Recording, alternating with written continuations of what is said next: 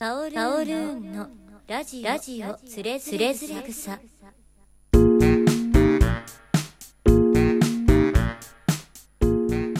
カオルーンのラジオつれづれ草。この番組は身近な疑問を、えー、訴状に挙げて今後の楽しい生活に役立てていこうではないかというですね高尚な、えー、コンセプトを持った番組なんでございますけれども、まあ、今までもいろいろな、あの、疑問をですね取り上げてきましたが今回は何かと言いますと新しい生活様式に関してです。新しい生活様式といってもいろいろあると思うんですけどレジ袋有料化。これに関してちょっと疑問点がありますのでいくつかですね考えていきたいなと思うんです。これによってまあ我々もですねまたえー、生活のクオリティ？クオリティオブライフ QOL っていうんですか？それがですねワンランクアップするのではないかと思われます。さてレジ袋が有料化になったのが7月1日からだったと思うんですけども、え、これで非常にこう問題が多々起こっているっていう感じなんです。それは何かというとですねレジでお会計をしてもらうときに、レジ袋のですね、サイズ M でいいですかとか L でいいですかって言われる、これですね。M でいいですか ?L でいいですかって向こうが聞くのは、えー、レジ袋の値段が違うからなんでしょうね。2円のやつでいいか、5円のやつでいいか。某、えー、小売店はですね、どのサイズも同じ値段にしていましたから、あの、まあ、そういうことないところもありましたけど、まあ、大体聞いてくるだろうと。で、あれ意外とあの、みんなレジ袋お願いしますって言ってますから、結構な売り上げにはなっていると思うんですが、まあ、そういうことではなくて、レジ袋 M でいいですか？この購入したアイテムたちが M に入るのかっていうのは、我々がですね、ジャッジしなきゃならないのかってことです。入るか入んないか分かんないんですよね。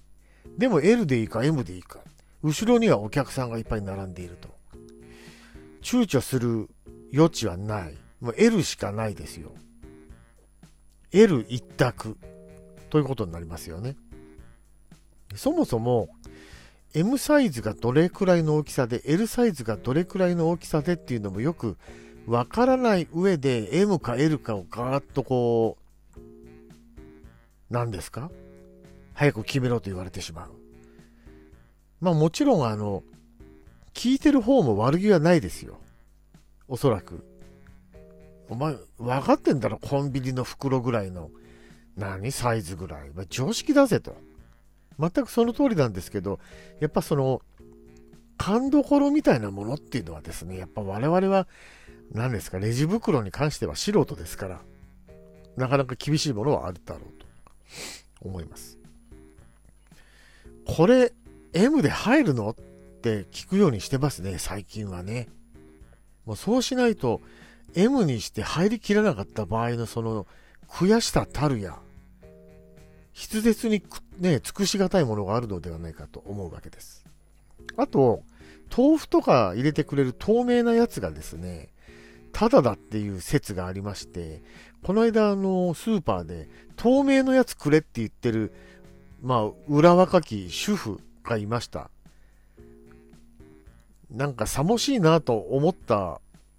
んですけど、あれ、どうなんですかね？ポリ袋には変わりないですもんね。あの、薄いやつですよ。なんか、やたら入れたがるやつ。肉とか買うと入れちゃうみたいな。あれはただだっていう話もあるという感じですよね。レジ袋。僕はあの昭和、えー、43年から横浜に住んでいたんですが、えー、商店街がありまして、近所に。で、スーパーマーケットとか、まあいろいろパン屋さんとか、ね、魚屋さんとかいろいろあったんですけど、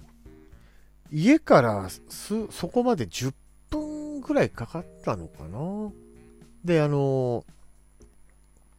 その時のことを思い出しますとですね、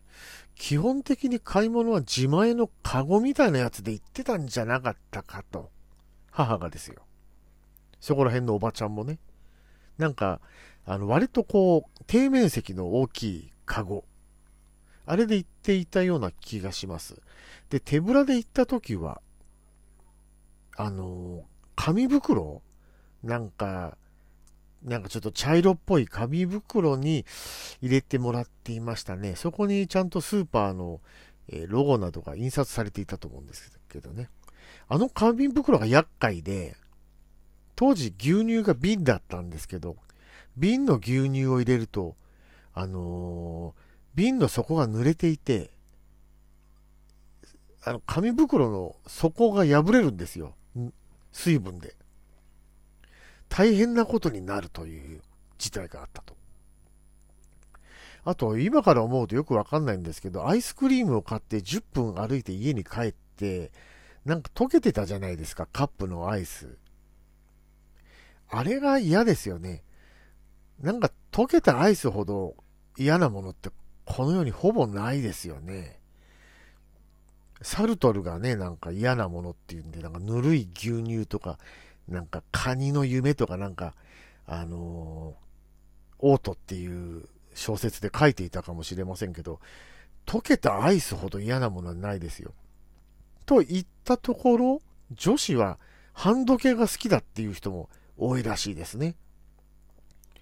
全くもう正気の沙汰ではないですよね。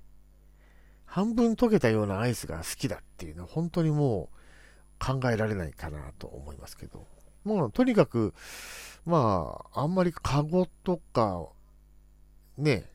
持って行っていた気がしますけど、その時代に今戻ったなっていう感じはありますね。うん、で、なんか、ま、万引きが増え始めたとか言ってましたけど、あのまあ、万引きが増えるっていうのは、さて、大きい大問題が一つあってですね、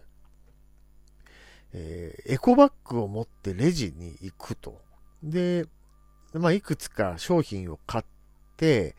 レジ袋はいらんとかって宣言をしますよね。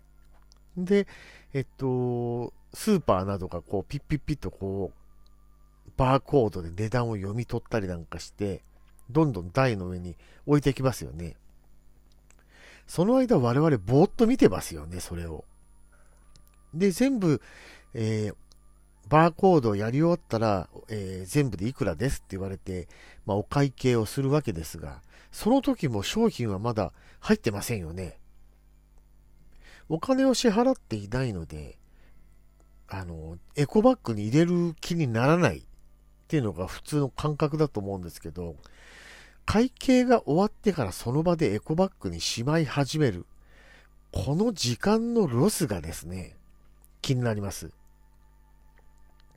コンビニの人に聞いたところ、会計をし、あの、バーコード読み取ったやつからどんどん入れてってくれないかっていうような話をしていました。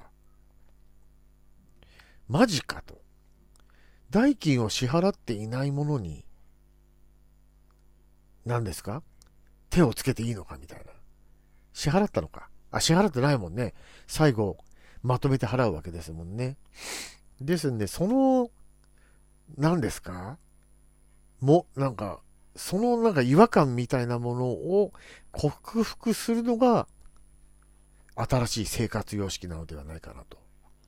最近思うんですよね。あと、ATM で、なんか3回ぐらいなんかやるときに、僕、1回やったらもう1回並んで、2回、3回ってやってたんですけど、なんか最近見てたら、10分ぐらい ATM ずっと独占してる人とかいまして、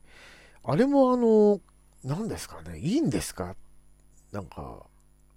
1回の取引が終わったら、もう1回並べようと、思うのは僕だけですかね。僕だけなのかもしれませんけど、今までなんか並び直してたのが、なんかアホらしくなってきたので、今度はちょっと4時間ぐらい独占してみようかなって思います。まあそんな感じであの新しい生活様式のですね、えー、への対応っていうのはなかなか人間難しい。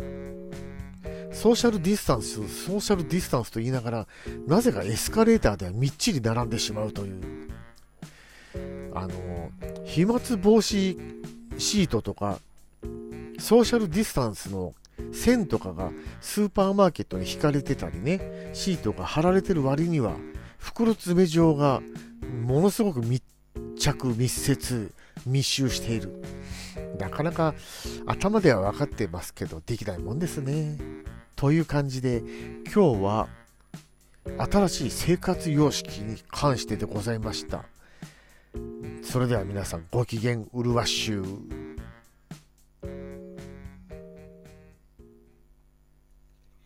パオルーンのラジオつれづれ草